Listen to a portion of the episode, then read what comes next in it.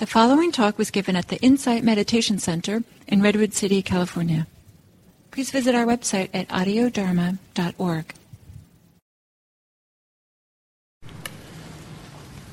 So, welcome, welcome everybody. So, it's kind of the tradition near the starting of the year. You know what, actually, can I have the volume just a little bit uh, louder so I don't have to project my voice as much? I think that's better. How's the volume for you guys? Is it okay? Yeah. So it's the tradition near the beginning of the year to talk about some of the foundational teachings. And so I thought I would do a little bit uh, of that today, but I want to talk about them in a different way, not the usual way. I'm often, I like to do this, not the usual way somehow. I don't know what that says about me exactly, but. Uh, and maybe I'll just uh, start with um, that the Buddha used a lot of similes and some metaphors, and part of that's what's the fun of uh, some of the suttas is reading them is really how the Buddha brings things to life, with these similes. A simile is a way in which you know something is like something else. So a simile starts with something presumably that you know and that you're familiar with. And then this new idea, whatever the Buddha's teaching, he's saying, oh, it's like this thing you already know. But for us, thousands of years later, we're having to imagine kind of what it was like, you know, for them back then. But I think we can. And many of the similes have to do with agriculture or animals or something like this. So one thing I'd like to maybe, oh, maybe I'll just add a few things that uh, somebody even counted. Caroline Rhys Davids, uh, she was one of the very first uh, translators. This is back in the 1890s. This is when the suttas were just getting translated into Western languages. So this is at the end of the 19th century, and uh, she counted, and I don't know how she did this, 568 different concepts for which uh, the, the, Buddha gave similes. That's a lot. That's a, you know quite something that kind of he's loved to use this way for teaching. And then maybe I'll start with something that maybe would be more of a metaphor than a simile if you wanted to get technical. But it's this idea that the Buddha's teachings describe a way to liberation to greater freedom, greater peace, greater well being. I mean, different people have different relationships to this word liberation. That's fine. You're welcome to have your own relationship with it and what it means to you and why you practice. But the, the central premise is that there's a path, there's a way to get to this liberation, this greater well being. And often this is a path. We describe it as a path and somehow, this idea of a path, when we bring that to mind, it uh, often has a sense of like, oh, yeah, there's a clear passageway through which a person or anybody, any creature, an animal, excuse me,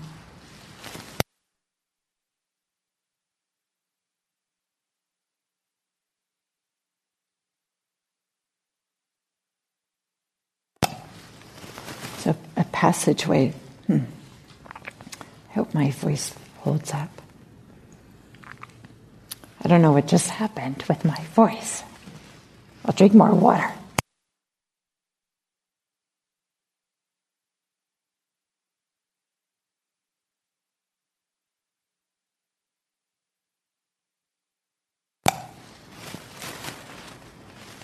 Now we'll see how it is. Okay, it's a little bit better. This idea of a path to liberation is like this clear passageway in which, you know, a being can just walk along. But that's not quite the way that it is, because when we have this idea in our mind of a path, it's often something that's there already, and we walk along it the sidewalk, the road, hiking trail. It's there already, and we find it and we walk on it. But this path to liberation, maybe the pointing to it has happened before, but it's not necessarily like a clear passageway that just exists.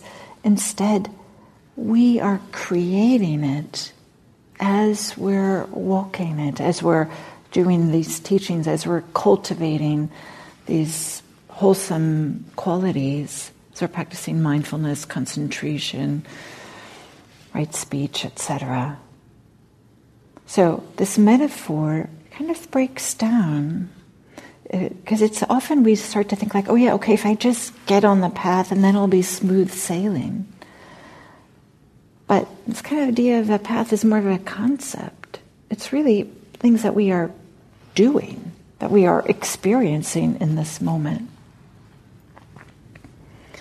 But to get back to this metaphor of the path, in the same way that, that we walk on a passageway, or that we do Buddhist practices, when we're walking on a passageway, we bring all of ourselves there. Of course we do. We don't bring a, just one arm and leave the other arm back, or you know something ridiculous like that.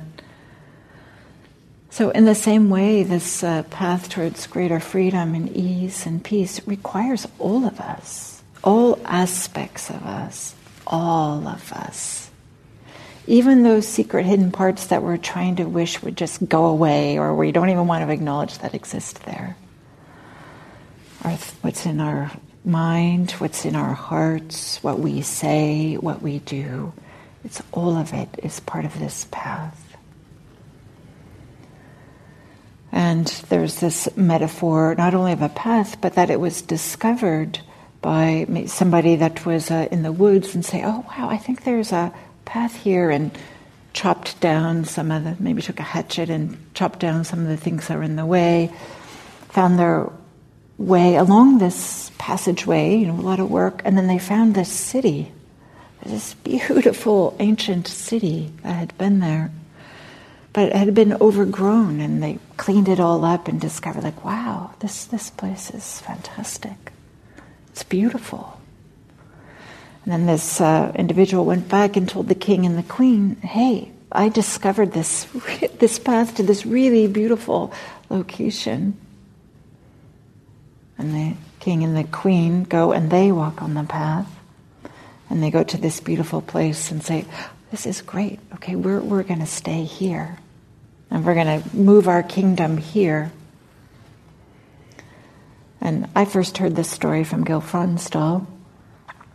And I, for some reason, you know, back then I was really touched by this idea that he said, he said, it's meaningful that this individual went back and told the king and the queen, and then the king and the queen are the ones that are walking on this path.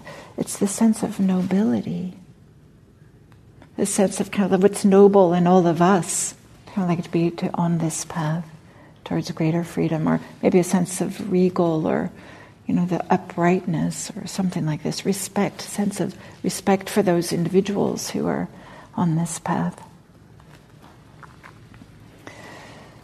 So in this way liberation is like this long forgotten city in the forest. And but maybe just as it's possible, you know, anthropologists are doing this, right, in modern times, maybe just as it's possible to reclaim and then inhabit the city once the path is found, it is possible to live a life with greater freedom and ease and peace as we engage with this path. So, elsewhere in the suttas, there's a little bit more kind of a richer uh, description of this idea of a path that I'd like to share with you. And um, it takes place in the context of uh, one of the Buddha's cousins. His name is Tissa. Tissa, he was a monastic, he had ordained underneath his cousin, the Buddha, and he was having a hard time. And he says, I am dissatisfied with this spiritual life, you know, kind of this formal language, like this is not all I thought it was going to be. And he's saying, I have doubts about the teachings. So here's somebody who ordained, who decided to, you know, commit his life to the practice, and after doing it for some time, is saying, I'm dissatisfied and I have doubts. And the Buddha gives him some teachings, and some of the teachings are a little bit what I'm going to share here is a simile. So the Buddha goes um, and says to Tissa, he says, Suppose there were two people, and one was not skilled in the path, and the other one was. And that individual that was not skilled in the path would question the one who was skilled in the path. And the person who was skilled in the path would reply, This is the right way. Walk along it for a while and you will come to a fork in the road. Avoid the left fork and go down the right fork. Walk along it for a while and you will see a dense forest. Go through the forest for a while and then you'll see a vast marshy swamp. Go through the swamp for a while and then you will see a steep slope Go down the slope for a while, and then you will see a level, clear parkland, a park, place that's beautiful. So this is a little bit more descriptive. It's like, okay, go to the forest and hang a right, and go through the swamp and over the dell, through the woods. I don't know these types of things, but. And then the Buddha kind of like he unpacked that for Tissa. Well, what does this mean? What are the, how is this, uh, these different things that one would meet on walking this path? And that Buddha, he does give um, precise uh, instructions or descriptions, but I'm going to embellish them a little bit more for modern times and make them a little bit more um, relatable for us rather than just um, giving the simple answers that he gave. So he's so the uh, I'm sorry. The Buddha explains to the Tissa in the beginning, the person who doesn't know the path or is not skilled in the path is you know everybody who's not awakened, and the person who is skilled in it is somebody who's awakened, such as the Buddha. And then instructions was to go this direction, and you'll come to a fork in the road. Well, what does the fork in the road represent? The fork represents doubt. The sense of, I'm not so sure about this. Is this, and this, I'm not so sure about it, can show up in a number of different ways. Like, is this really going to lead to greater well being? Or do I really understand what the teachings are? We're all sitting quiet for 30 minutes, but am I doing what everybody else is doing? Am I supposed to be doing this?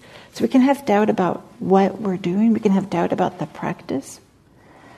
We can have doubt about the teachings. Like, does this really lead to where it says? We can have doubt about the teacher. Does Diana really know what she's talking about? Or we can even say this Buddha person or whatever, right? So there's so many different ways in which the doubt can show up. And I love that it's just flat out there. Doubt is going to arise. Instead of pretending, like, okay, as long as you just, I don't know, believe enough, it'll be fine. Instead, doubt is part of the path. It's part of the path. We are not asking people to just believe and don't have any doubt. It's the opposite. It's saying doubt is going to arise, and we work with doubt by investigating. There's a few ways in which we can do this. One is to gain some clarity. Well, what is it that I'm really vacillating about? What is it that makes me uh, hesitate It makes me not quite sure if I really want to do this? And even just asking ourselves, what is it specifically? Just that activity of asking ourselves can help bring some clarity. Like, oh, I guess I'm just not sure if I actually can do this. It seems kind of hard. This whole meditate regularly thing. And people talk about retreats. I don't know if I can ever go on a retreat. Do I want to go on a retreat? This type of thing. So, first is just to investigate what is the doubt about? Like, if you can, is there something that you're unsure of? And if it's about your own capabilities, maybe you can remind yourselves of how you have learned how to do other things. Drive a car, most likely, ride a bicycle, play an instrument, maybe a different language, all these different things.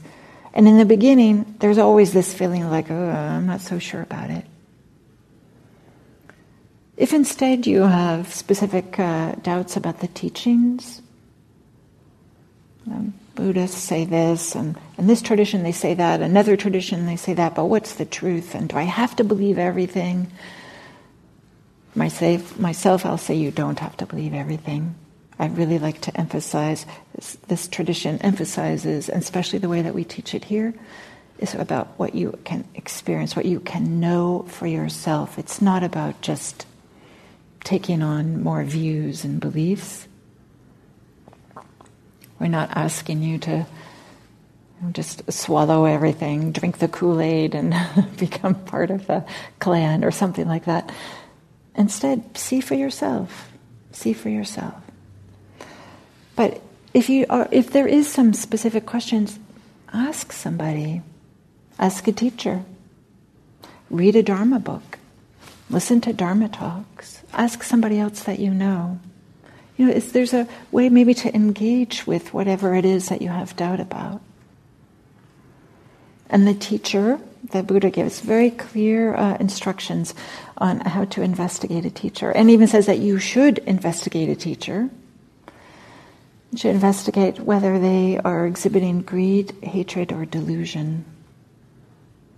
So you're welcome to examine me. I'm not a completely awakened person. I still have some greed, hatred, and delusion.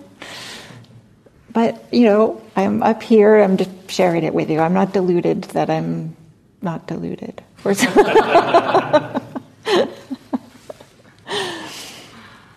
but so this fork in the road is about doubt, and that doubt often we maybe wouldn't assign the word doubt to it, but often it shows up as just kind of like this hesitation, like I, am mm, not sure, maybe. I think I, um, think I had Gil just bringing him into the room. Uh, an earlier teaching that he gave. I remember him early. This was some many years ago.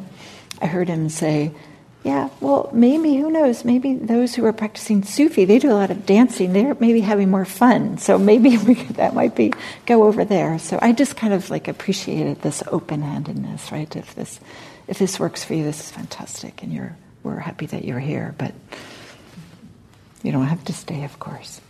So, walking along the path, you come to a fork. And then the instructions were don't go to the left, go to the right. So on the left is this was the wrong path. And we and then the right is the right path. But what does that mean? For those of you who are familiar with the Eightfold Path, they'll be talking about, you know, right in these eight elements versus wrong in these eight elements. But we're using this word right not in a moralistic way, but in a way that this is like a the best tool. If this is the right tool, screwdriver is the best tool for undo screws rather than a hammer, for example. So right is in correct or most appropriate. We could also say wise. I'll just briefly say what the Eightfold Path is wise view, wise intention, wise speech, wise action, wise livelihood, wise effort, wise mindfulness, wise concentration. Here's the mnemonic that I use Visa Lemsi. View, intention, speech, action, livelihood, effort, mindfulness, concentration. If you want to remember those eight, that's the eight that they are. Maybe I'll unpack some of them um, a little bit in a moment. But the interesting thing is, I think, so so to go down the left would be to do, you know, wrong view, wrong intention, wrong speech, etc. But without going into all the details of exactly what they are, I think one thing that's interesting to point out is that the wrong, quote unquote, just wrong in the sense that it's not going to lead you to greater peace and happiness and liberation in a stable way is that it lures us. It's not like innocently uh, just there to the left, but there's a way in which today we have what, this new word that I learned recently hyper palatable foods, right? We have things that are just designed to be as delicious and as addictive as possible. They're purposely designed. This didn't exist at the Buddha's time, right? We have uh, advertising agencies. Their job is to convince us to do things, right? This didn't exist back then. We have media sources. Their job is to get us to click and to, you know, uh, get lost into that. Or there's other media sources. Their job is to get us outraged, right? So they are purposely trying to, I would say, maybe like lure us, you know, to this other way. So it's not so easy just to go to the right path. And part of it is because there isn't like maybe when you first go down this right path, there's you can't see very far. Maybe there's you have to do a little bit of chopping away of the plants or the whatever's in the way of the jungle or something like this. It's not like you can see so clearly, like, oh yeah, I just have to go a few steps and everything's going to be fine. But the other way, they are luring us with, like, oh yeah, this is going to be delicious, this is going to be fun, you're going to feel good. So just want to acknowledge that. That it's so easy to go down the other way. We all do in different ways, and we spend different durations of time down there. And if you find that happen, no problem. Just come back over. You don't have to go back to the fork, just hop over. I love this. We start where we are.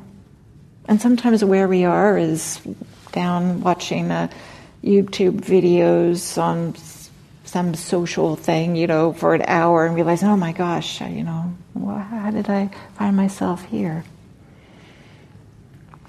while we're eating potato chips or something. so then the um, instructions were avoid the left fork, take the right way, walk for a little while, and you'll see a dense forest. And then you go through a forest.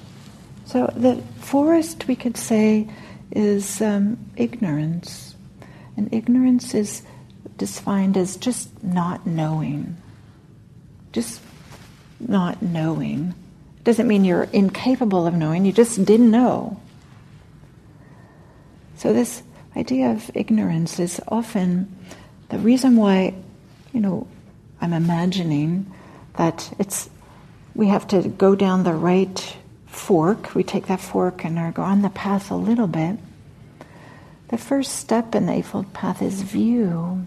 And there's a way in which the right view Maybe I'll say briefly we can understand right view as um, using a framework to view, to see our experience. And there's two elements to this framework. This framework or this frame of reference is actions have consequences. Of course we do. This is not news to anybody. But it's the thoroughness of this. It's that what happens in our minds has consequences. What we say has consequences. You know, how we are in the world has consequences. And just to recognize that everything has consequences really starts to highlight the importance of what we are doing with our life and how we're spending our time. And then when we start to pay attention to that, we start to realize, oh, you know what, I don't actually know what my mind is doing all the time. It's ignorance. I don't know, you know, what I'm saying all the time. Sometimes things just come out. That's one framework with right view. The second is there is a suffering and there's reasons for suffering. There's difficulties and reasons for difficulties. And there's not difficulties and reasons for not difficulties. This isn't news to anybody either. But just kind of as a framework to notice, like, oh, yeah, this is one of those difficulties. And sometimes it can be helpful to inquire, well, what is the cause? What's underlying this? So, ignorance, when we start to have a little bit of right view, we start to see how much we don't know. Maybe we don't know what's underneath, what's causing the difficulties. Maybe we don't know how to have uh, less of the difficulties and to find a way from them or away from them. So, this dense forest is ignorance, and often we have to pass through this. And some, so much of meditation practice is helping us just to learn about ourselves. Notice what the mind likes to do. I'm often saying that I had no idea I was such a planner. I really didn't know how much I planned until I started a meditation practice. I was planning everything. So, what other things are there to learn with meditation practice? We start to do, see what is our reactions when we're physically uncomfortable. Do we turn to like just anger or hatred or pity or you know poor me or you know what do we do? What are the patterns of our life? They start to show up in our meditation practice. So kind of like going through this dense forest is part of this way of working through ignorance to the other side, just learning about ourselves, learning about the world with this practice. And then maybe part of the other way to ignorance is just to acknowledge, like, you know what? I don't know nearly as much as I thought I did about myself. Maybe just to know that you don't know. That alone is such like a big step through this ignorance. And then continuing in this simile uh, of this path, after the forest, after you get on the other side of that, is this vast marshy swamp. I like this idea of a swamp. It's something where you have to tread carefully.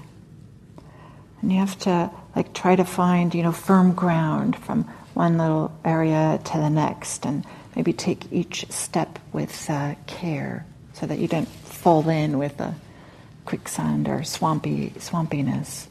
So to like seek out the solid ground at each step. So this swamp um, represents this seeking comfort or sensuality, things that are always pleasant to the senses. Incessantly, we are always looking for, you know, to be as comfortable as possible. There isn't anything wrong with that, right? We can definitely do that and still stay on um, solid ground without sinking into the swamp. But it's tricky because we can, you know, slide right into just pursuing pleasure after pleasure after pleasure. And, you know, the psychologists have been talking about this hedonic treadmill a lot for years. They recognize the same thing, right? Then it's just never ending. There is no end. We keep on thinking there will be. Well, as soon as I get this, as soon as I do that, then I'll be happy. Turns out doesn't work so well, right? So, this endless pursuit of comfortableness. And then maybe I'll say something that uh, I heard in an interview, um, I guess just a few days ago. I heard a portion of an interview, so just a little bit with David Goggins. He's this ultra marathoner who like runs like 200 miles or you know something ridiculous like this. Former former Navy SEAL and I don't know all these like incredible things that he does. And uh, he says, "I don't like it. I don't want to do it, but I'm doing it anyway." And I thought, oh, this is interesting. You know, like what, what uh, helps him to do this? And um, this interview was with a neuroscientist, and the neuroscientist was saying, you know, they just discovered that there's this area in the brain that um, grows when you do things specifically that you don't want to do. It doesn't count if you didn't want to do it and now you like them, then that doesn't count anymore. You have to not want to do it. And this, as this area of the brain grows, there's more ease and happiness. I hope I'm remembering this right with ease and happiness. I remember thinking like, oh, I have to remember that for the Dharma talk, but uh, now here I am at the Dharma talk and I can't remember precisely. But this whole idea, though, And I think all of us know this. There's something that feels good when we're, you know, we do something that's a little bit difficult. You know, to apologize, to not eat the potato chips, or whatever it is. These things that make our life better. Otherwise, our life just gets smaller and smaller and smaller, like if we're only trying to be comfortable all the time. So, the swamp of this pursuing sensual pleasures. Absolutely, sensual pleasures are part of life, joy and happiness is part of life. I don't want to say it has to be austerity and nothing but difficulty, but just watch how we are with uh, our sensuality. We can get lost in there, thinking that finally it'll make it happy, but I've, I've said this many times here like, if it did make you happy, you would not be here on a Monday night, right? You would be out there doing whatever it is that makes you happy. So after the swamp, then there was this steep slope. Like maybe we can even think of like a cliff or something like this. And the steep slope stands for anger and despair. It's quite something, and the Buddha is just flat out saying this anger and despair. Or sometimes it could be dis, uh, translated as anger and distress. Some translators use despair. But there's this idea that um, sometimes we, like if we, we get a little bit angry that things aren't the way that we want them to be. This is dukkha. You know, the Buddha's been pointing to this, but sometimes there's a way in which we feel like, well, why not? Looks like this person has that. Why can't I? Or you know, whatever it is. There's a way in which we can like feel a little bit angry, or this despair, like, oh, I'm never going to get better. Things are going to be different. I'm never going to be different. And there's this way that um, we have this this strong sense of self, we might say, that wants to be bolstered and protected and polished so that we're always looking good for other people, that we're looking good for ourselves. And as long as that's really strong and we're always trying to look good, there will be anger and there will be despair. Because there isn't a self, there isn't this core to which everything happens. Instead, there's just this collection of experiences. Sometimes things look great and sometimes they don't. That's just how it is. So, this anger and this despair are part of the path of practice. It doesn't mean that you're doing anything wrong necessarily. Sometimes it can be, but just part of the reason why I really appreciate this is the humanness that uh, the Buddha is bringing into this. So, at the uh, and then after going through the forest, the swamp, the steep slope or maybe cliff, then you get to this what uh, the Buddha described as this level, clear park. So it's just easy right? If it's level, you don't have to go up and down the hills. And it's a park, it's designed to be pleasant. And he's describing that as nibbana. But maybe, even if we don't aspire exactly for nibbana, maybe it's just a place that where there can be some more ease. Because, of course, there are times of more ease too. It's not always drudgery through forests and swamps and steepness. Maybe there's we come to a you know a, a landing, a plateau. Get our get our bearings, rest for a minute, and then maybe we can see. Oh yeah, okay. Now I think I get time to go this direction. And then at the end of this uh, sutta, the Buddha says to his cousin Tissa, he says, Tissa, I'm here to advise you to assist you and to teach you. I appreciate this very much. The Buddha is saying, okay, you're not just out there on your own. Here, I'm giving you some directions. And we could say that all these suttas are about instructions and directions. And this idea of a path shows up in so many different ways. And he's saying, I'm here to advise you, to assist you, and to teach you how to find your ways through the forests, the swamps, and the cliffs. So, with that, I think I'll stop and I'll open it up and see if there's some questions or comments.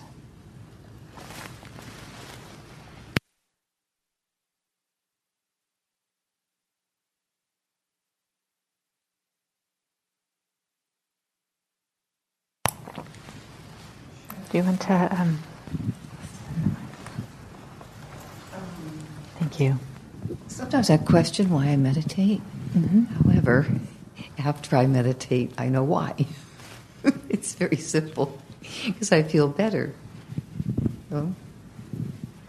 And does that is that work? Is when you're questioning why you meditate, do you uh, you're still able to meditate even though you're questioning? Like, why am I doing this? I don't know, but I'm going to do it anyway. Is it kind of like well, that? Well, kind of like that, yeah. But it's well worth it. Yes. Even though I have doubts. yeah, yeah. Very nice. Thank you. Thank you for sharing that. Okay, sure. Anybody else have a comment or a question? Maybe we'll try over here. Can you walk a right over to Thank you. This is a comment more than a question. Just I've been listening to David Goggins' book oh, on yes. Audible. I haven't gotten to the place where he starts running marathons, but I do know he just got into the uh, the seals. So anyway, it's fascinating about the uh, neuroscience yes. of that. Yes, um, it is fascinating. And it's uh, interesting, right, to find that uh, and I think we there's a part of us that recognizes when we accomplish something that's hard, there's like this uplift, like, oh yeah, I did it, okay. Yeah, yeah. So I think the those neuroscientists, they're always finding something.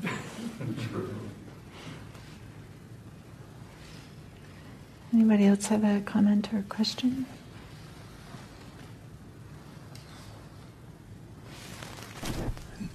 Uh, Diana, I'll um, strengthen that comment about uh, Goggins, I heard the same thing from Jack LaLanne. Now, oh, most people don't even know who he is, but he, when they asked him, he said, "I don't really like going to the gym. I don't really like going and working out." But he did, you know, and was able to make quite a career of uh, teaching exercise and doing these incredible you know, swimming, handcuffed, towing a, a rowboat behind him. What? Didn't you ever? He he towed I just a rowboat know him doing like jumping with jacks, like two thousand like pounds in it. What? Behind him, handcuffed from San Francisco to uh, Alcatraz. That's amazing. Yeah. Wow. Okay. So these amazing individuals. Okay. So they have something in them that. Uh, yeah. Nice. But I, I sort of wonder there must also be some part that knows that there's a reward there. Yeah. You know, that, there, yeah. that it isn't just, I'm going to do this out of just some sort of ego thing. Yeah, yeah. And I think today, just because we're like, it's the lure of uh, to not do difficult things is so strong right? It's sometimes hard. And then the idea of doing something difficult looms so large in our minds, like, oh, I can't do that. Because it's so much easier, all I have to do is click this, or you know, open up the cupboards, or I don't know something, and I'll have something pleasurable. I don't want to do that hard thing. I don't have to do that hard thing, or something.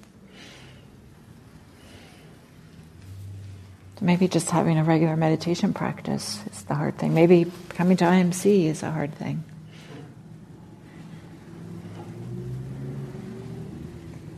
Anybody else have a comment? Okay, okay, well, thank you all. And I wish you uh, safe travels home. And may the path home be safe. And when you get to the fork of the road, turn right. thank you. Thank you. And if you have some questions, you're welcome to come up and uh, talk to me in private.